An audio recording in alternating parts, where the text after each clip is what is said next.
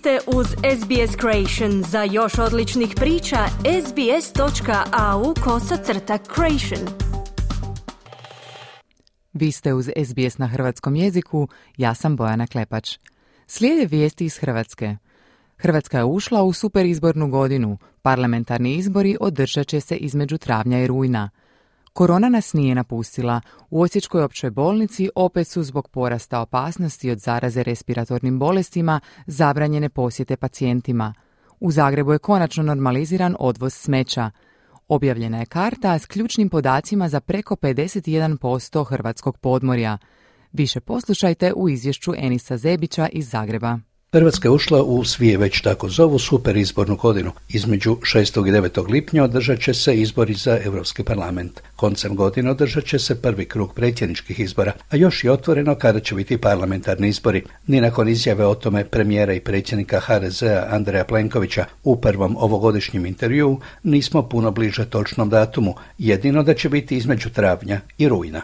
Sve će biti na vrijeme. Dakle, mi smo sada otprilike nešto manje od tri i pol godine mandata moje druge vlade i mislim da će sve biti onako kako treba u pravom trenutku koji će po meni biti primjeren za održavanje parlamentarnih izbora. To je ono što je najvažnije da li predizborno ili ne, na snagu je stupila mini porezna reforma koja smanjuje poreze koji su išli lokalnoj zajednici i više novaca ostavlja za dodatni rast plaća. Plenković je posebno ponosan na rast plaća i mirovina u svojih sedam i po godina mandata. Mi kada smo krenuli, prosječna plaća u Hrvatskoj bila je 749 eura. Danas je prosječna plaća u Hrvatskoj 1178 eura. Kada smo krenuli, mirovina je bila nešto malo veća od 350 eura prosječna. Danas je ona 550 eura. Minimalna plaća na početku našeg mandata je u bruto iznosu bila 414 eura. Ona je od jučer 830 eura. To je rast za više od 100% minimalne plaće.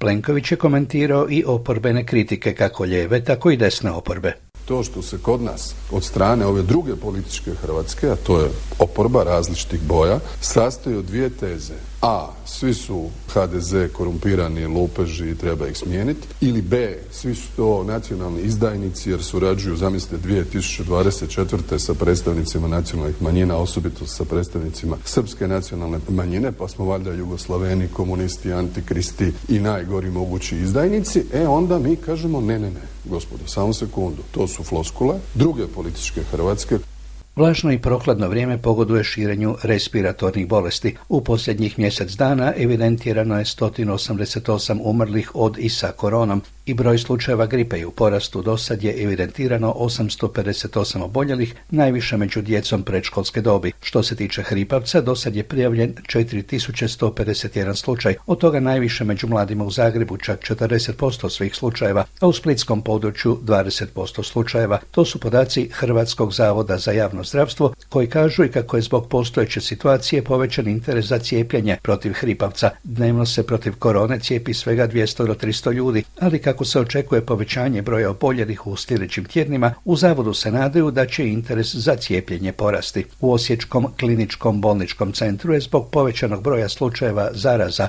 respiratornim bolestima zabranjen posjeti pacijentima pomoćnik ravnatelja Osječkog kliničkog bolničkog centra Domagoj Drenjavčević populacije sve više zaraženih osoba i to cirkulira i jedan od glavnih razloga kako bismo upravo spriječili ulazak i tim putem virusa u zdravstvenu ustanovu i zaštitili one najrizičnije bolesnike je upravo ova mjera kojom ograničavamo mogućnost posjeta bolesnicima i na taj način ćemo ipak rasteretiti ovaj izvor infekcija koji bi mogao biti prema onim najtežim bolesnicima. Otkako je početkom prosinca veliki odron otpada na zagrebačkom odlagalištu Jakuševac zatrpao kompostanu, punih se mjesec dana nije odvozio bio otpad sa zagrebačkih ulica, a zbog otežanog pristupa lokacijama za odlaganje redovitog otpada na Jakuševcu bilo je velikih problema i sa odvozom tog tipa otpada. Međutim, već od ponedjeljka 1. siječnja sve se vratilo u normalu, bar što se tiče nas građana. Zamjenica zagrebačkog gradonačelnika Daniela Dolenec. Sve ovaj tjedan ide redovno i sve se kupi e, po planu. Ono što je još teško za čistoću je da još uvijek taj plato na samom odlagalištu koji se proširuje nije gotov i trebalo bi biti do kraja e, ovog tjedna gotovo. To će onda omogućiti čistoći da stvarno smjenu završi unutar smjene. Znači da, da kamioni stignu dovoljno brzo sve istovariti i onda nema više zaostataka. Bio otpad i dalje ne ide na Jakuševac, već ga unajmljena privatna tvrtka odvozi na druga odlagališta u Hrvatskoj. Bio otpad nakon ovog e, postupka nabave preuzima privatni oporabitelj. To je moralo se dogoditi, ne znam koliko je ljudima jasno što se zapravo sa samim odrodom dogodilo. Odron koji se dogodio na Jakušecu 4.12. je sa miješanim komunalnim otpadom zatrpao kompostanu koju imamo na Jakuševcu i zapravo sad i kad počne sanacija to će trajati neko vrijeme dok se zapravo uspostavi uopće mogućnost ponovno odvoženja biootpada i kompostiranja na samom Jakuševcu. U Bandićevo vrijeme grad Zagreb bio je na slom glasu po velikim kašnjenjima u plaćanju, a neslužbeno i po ucjenjivanju dobavljača da im neće biti plaćeno ako ne daju postotak. Sada se plaćanja grada Zagreba vraćaju u zakonske rokove, najavljuje zamjenica gradonačelnika. To je izuzetno važno, znači za sve kapitalne projekte grada Zagreba išlo je službena obavijest našeg ureda za financije prema svim gradskim uredima da je sad naša obveza da plaćamo u roku 30 dana. Znači treba podsjetiti kako je bilo. Prije dvije godine mi smo i vlastitim ustanovama i trećim stranama kasnili s plaćanjima do šest mjeseci. To je jako važno jer se hrpa firmi, manjih recimo građevinskih firmi ne može javiti ako vi imate rokove plaćanja 60 dana. Ne mogu nositi toliku količinu troška koji nastane na gradilištu. U Splitskom oceanografskom institutu u srijedu je predstavljena karta 51% površine podmorja hrvatskog dijela Jadrana, projekt dragocjena mnogorazina. Projektom koji se službeno zove Nacionalna karta morskih staništa obuhvaćeno je 28 tisuća kvadratnih kilometara morskog dna do dubine od 40 metara i on daje uvid u reljef podmorja i staništa morskih organizama. Stručni voditelj projekta kartiranja Ante Žuljević.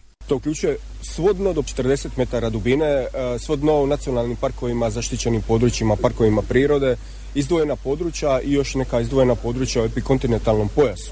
E, možemo reći preko 4000 je samo točaka za validaciju, znači mjesta s kojima smo mi vidjeli točno što je dole da bi onda mogli interpretirati takozvane akustične snimke i daljinske snimke. Čemu ovaj projekt koji inače jedinstven na Mediteranu? Ova karta je bitna za sve korisnike mora, ona nam služi da bi znali gospodariti našim podmorjem, što je velika stvar, da bi znali i gdje možemo ribariti, i gdje možemo sidriti, i gdje možemo nešto graditi, ali ono što je bitno, gdje moramo zaštititi naše podmorje. Kako će se sustav državne uprave poslužiti ovom kartom objašnjava ravnatelj Zavoda za zaštitu prirode i okoliša u Ministarstvu mora Aljoša Duplić.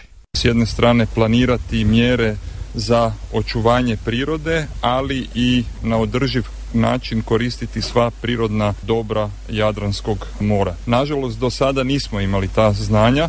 Pred kraj po običaju tečaj nekoliko najvažnijih valuta po tečajnoj listi privatne Zagrebačke banke. Za 100 švicarskih franaka mogli biste dobiti 103 eura, za 100 engleskih funti 111 eura, za 100 američkih dolara 87 eura i za 100 australskih dolara 59 eura. Obrnuto, za 100 eura mogli biste dobiti 89 švicarskih franaka, 83 engleske funte, 105 američkih, odnosno 155 australskih dolara. Mi smo novu proveli po ulicama, trgovima i rivama, a s ponosom ističem da sam točno prognozirao da će kiše kod nas na novogodišnju noć biti samo u Rijeci i na Kvarneru. Nastavilo se toplo vrijeme, a za vikend kažu da ipak stiže zima. Toliko za današnje jutro. Čujemo se za 7 dana, dotara pozdrav, a sada natrag u studio. Kliknite like, podijelite, pratite SBS Creation na Facebooku.